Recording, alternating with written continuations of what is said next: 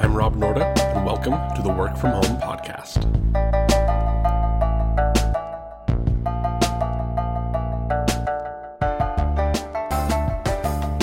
Welcome to our very first episode. My name is Rob Norda. I've been working from home for almost a decade. I've worked in the tech field, where online work came quite naturally to almost everyone, and I've also worked in education, where teachers, students, parents, they all had to adapt to working online in a system that's traditionally brick and mortar. I've worked with some businesses close nearby where I could visit with others in person when we needed to. I've also lived in different continents while working for companies and with coworkers all around the world, where not only have I been working online and a great distance, but with time difference issues as well. The shift to increased remote working has been taking place for decades. It's becoming more and more popular um, as barriers continue to disappear. Things that used to be very, very difficult, even simple things like online meetings, in the last decade or two have become much more common, much cheaper, and much simpler to implement for all companies. But just within the last few months, we've had a huge influx of people into the work from home community who have never had to work from home in the past. It's currently March of 2020. And the COVID-19 pandemic is spreading around the world and many businesses are no longer meeting in their offices or traditional workplaces and are having employees try to do as much work as they can online so that these businesses can continue to run. This is a really good thing. I'm a huge proponent of working from home, of remote working. But there are definitely difficulties as well, and we do a disservice if we ignore those or pretend that there are no downsides. So that's why I wanted to start this podcast now. I've got a decent amount of experience in this field. Lots of people, lots of close friends of mine are suddenly in this situation and they don't know what to do. I don't know everything about working from home, but I've been doing it for long enough and encountered so many issues myself that I really think I can bring a lot to the table. In this episode, I want to talk about communication. One of the most common issues that I hear time and time again from workers beginning to work from home is that communication is very difficult. This can be communication to them, with them not being sure of what they need to do, but also communication to others, not being sure how best to inform others, what needs to be done or that they've accomplished a certain task. The first step here is to ensure that you have a really clear description of your job and a clear description of other people's jobs. Most companies, most organizations, I think have fairly clear job descriptions for most people. However, there are lots of people that end up kind of being the office gopher. They need to do this, help out on this project for a bit and it can become a little bit unclear what exactly that job entails. So if you don't know exactly what you need to do, it's very easy to become an online worker who does very little. In contrast, if you know what you need to do and you say, I'm, I'm responsible for this, this, this, and this, it's very clear to analyze, am I doing my job or not? After you've got a clear job description, you need to make sure you have clear lines of communication. When I've worked in an office in the past, a lot of my communication with coworkers was simply leaning over to the desk next to me, or maybe going and knocking on someone's door. And that can work great when you're all in an office together. But when you're needing to communicate for online work, there are so many potential avenues of communication, you want to be really clear. For instance, in what I do now, email is 95% of my communication. I will email someone and I know that that is the best way to reach them.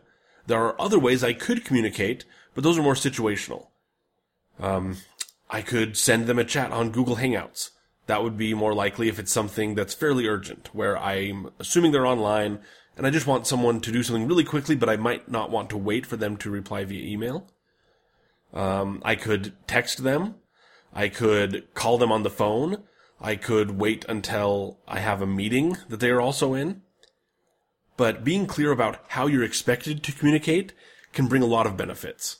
If I know that email is the way that I'm supposed to reach people, that becomes my default. If I have something urgent or really important, I can always call or text them, but they'll know that that's only for circumstances a bit out of the ordinary. So, for the rest of this episode, I want to focus on email, because I'm guessing that email is the largest way that most of us communicate online. One breaking point that I had in in my career was when I realized that my job is not to email. I've always known that. I didn't think I was hired to be an email bot, but I realized how often I would spend so much of my working day emailing, and that was not my job. Some of what I was emailing was about my job but often it was things tangential to my job, and email was a distraction to keep me from really focusing on the important things. I realized that the better I was at emailing, meaning the more effective, the more productive I was at emailing, the better I would be able to do the rest of my duties. So I've got a list of email tips and tricks and just things that I've used. Many people will likely have their own, and that's totally fine the largest thing that I learned was that there was no one way that seemed to give the best results. Many people had vastly different ways of handling their email, and it worked for them. So first and foremost, remember that email is a tool. It's there to help you. If these email tips are making your life terrible, it may not work, but just give some of them a thought. See if it works for you. And I hope it will. For some specific email tips, one thing I love to do is to use shortcuts. Using keyboard shortcuts has saved me so much time. It doesn't seem like it would be a huge thing to not need to go to your mouse, scroll around, click on things, but the quicker you are with the keyboard, the quicker you can respond to things. It's saved me so much time and makes me feel incredibly effective. You don't need to dive entirely into every single shortcut that you can find. But for email, there's a few that can make life so much easier. Probably the most common one that I use is Command Enter. At least for, for Gmail. And these may be different based on your email platform. I use Gmail, so that's what I'll be using. Um, but Command Enter, or I believe it's Control Enter on Windows computers, will send your email. So I type up my email, command enter, boom, I've sent it. I don't need to go reach for the mouse, click send. Um, that's one that I probably use most often. But other ones that I use often are you can hit R to reply to an email. So if you're looking at an email, you just hit R, it'll start a reply. If you want to reply all, you hit A. F forwards it, and E will archive the email, so you can search for it, but it'll get rid of it when you're looking at your inbox, you can use J and K to navigate up and down, and X to select a conversation, and you can use C to compose a new email. Feel free to look up more keyboard shortcuts, try to find some that may be useful to you. This is definitely not an exhaustive list. And if they're not already enabled for you, go into the gear icon towards the top right of Gmail and go to settings and enable when keyboard I shortcuts. If I'm looking at and responding to email, I usually never need to use my mouse. And it makes it so much easier. Again, time wise, it does save me some time, but I think my favorite benefit is just mentally. I'm sitting there, I keep my hands on the keyboard, I can work through it without continually going, fi- moving my mouse around, finding my cursor, clicking onto something else. Another thing that you can enable in your Gmail settings, again, that's clicking on the gear icon and going through the different settings, is something called undo send. So if you send an email and you suddenly realize, I shouldn't have sent that, you can have a few seconds to hit undo.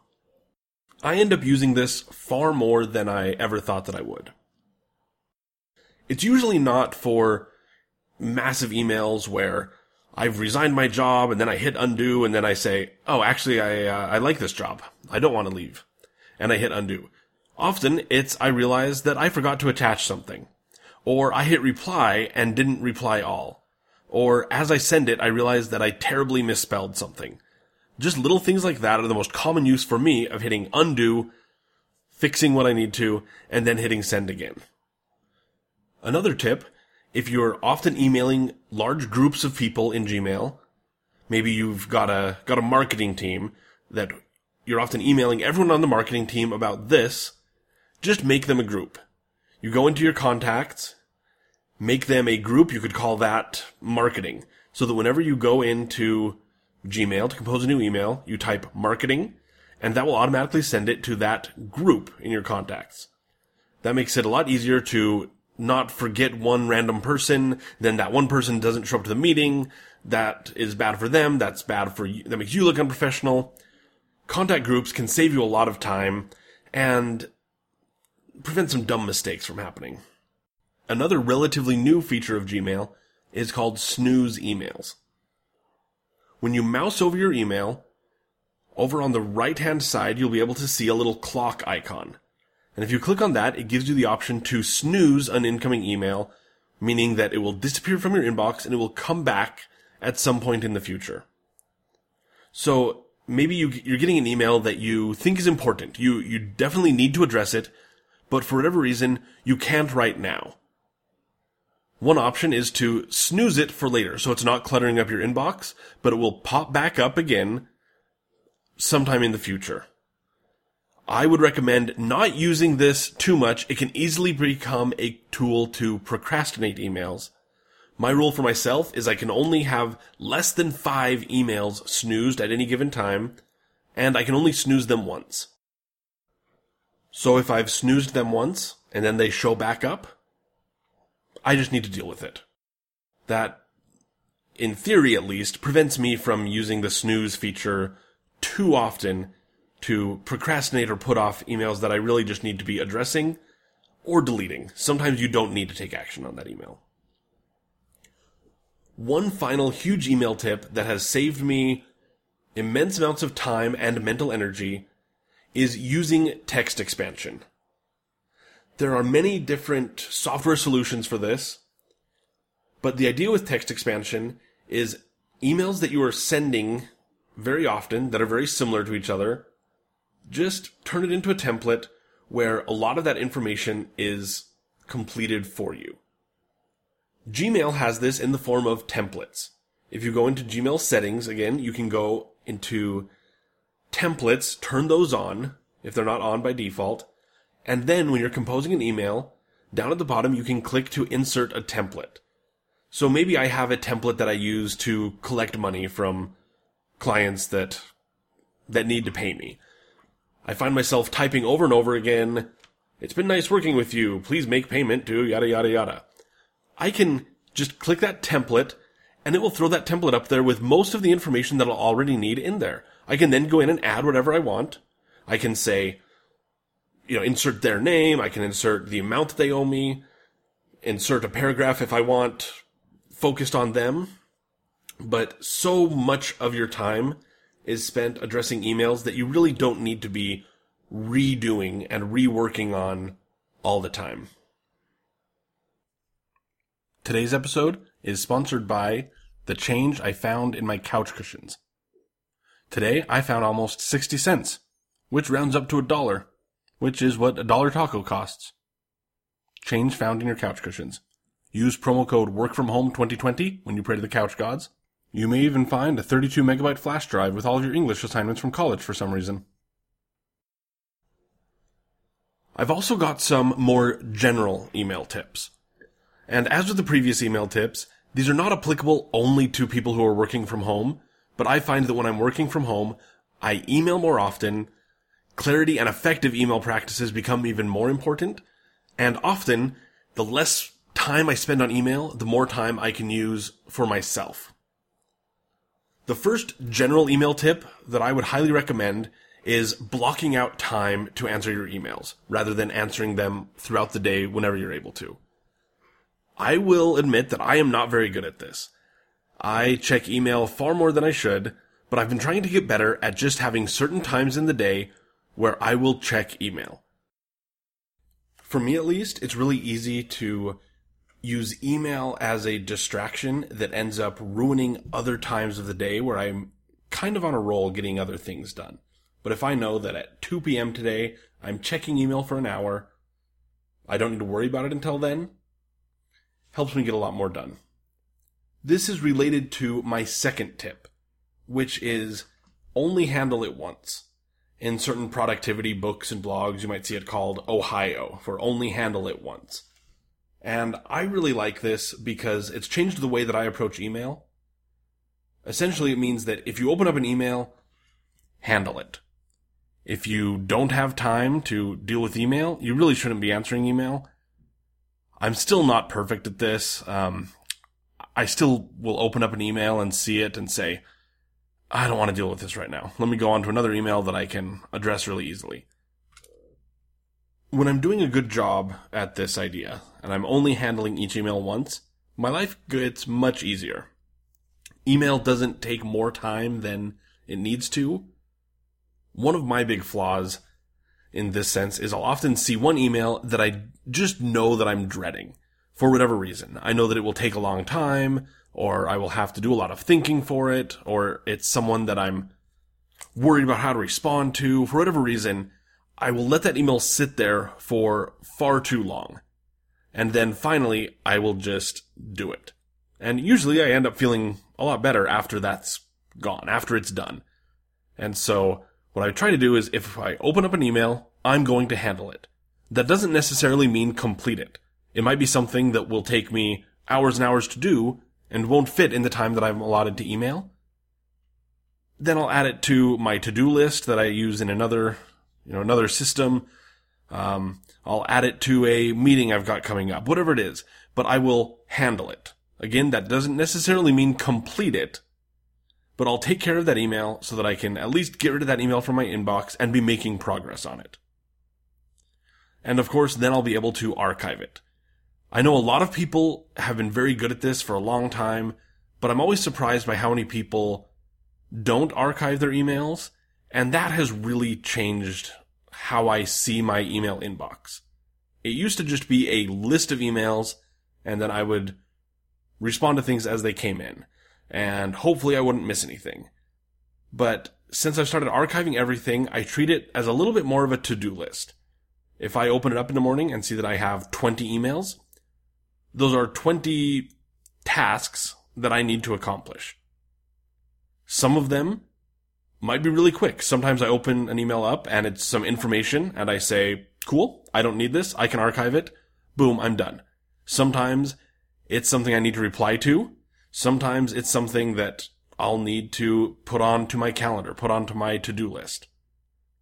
But as soon as it's off there, I archive it and then I'll be able to see I'm not missing any emails. I'm not delaying communication from anything. I'm not holding up information from getting to anybody, especially working online. There can be a big problem when in a live office, you may have been able to say, Hey, let me ask Dave about this and then ask, then, you know, and then he can tell Gary to do this. That can be really quick. But if it's being delayed too much by email, that can be a big problem. So that helps me also make sure other people can do their jobs as quickly as possible. The last tip for emails is one that has saved me a lot of time and has saved a lot of people that I know ridiculous amounts of time as well. And this is applicable especially for those emails that take a long time to write up and send. Have you ever had those where you're describing how to do something and it just takes a long time? You need to describe it in a lot of detail and you think, I wish that I could just have them come to my desk, look at this, say, look at my computer, this is what I'm doing. And you can, in its own way, with some sort of screen capture software. What I use right now is called Loom. Um, Loom is a browser extension. They've also got a desktop app. Um, I just use it as a browser extension that lets you record your screen and easily attach it as a little video file to emails or wherever you need to put it. So, for instance, someone you know is saying, "Hey, how do I use this piece of software or this website?" I could type out an email and say, "Okay, here's what you need to do." Up at the top of the screen, there will be a button that says this. You click on you click on that, it'll pull up something else Instead, I can make a Loom video. And in that screencast, I just share my screen so they'll be seeing what I see, hit record, and show them what I'm doing. I can say, hey, go up here, click on file, open, find your file, boom. Whatever it might be, that can be a lot quicker and more effective than trying to describe it. You can even use this if you're not sharing your screen. If it is just something that would be easier for you to talk through rather than type out, you can just make a video of your face. Whatever works for you. But it, it allows you to choose your entire screen or simply one application that you have open. So it's really handy. Um, it doesn't have to be Loom. That's what I use, but there's a lot of other things that accomplish the same task. That can save you a lot of time don't spend more time than you need to on communication or soon communication ends up being your job and you're kind of doing your real job just in those times where you are not communicating with people. I hope you've all been able to learn something and find some actionable items from this. Hopefully you've got a good email system in place, and I hope that some of these tips can add to it. And finally, stay curious about these things. If there's some email task or some communication aspect that is taking you longer than you think it should be, Google it. See if there's ways to get around that because chances are you are not the only person that has that problem. And sometimes you will find a tool out there that does exactly what you need it to do that will end up saving you a lot of time. I hope you've enjoyed the Work From Home podcast. Have any requests for topics you'd like us to cover? Let us know in the comments wherever you're listening to this podcast. Thank you so much. Hope to see you next time.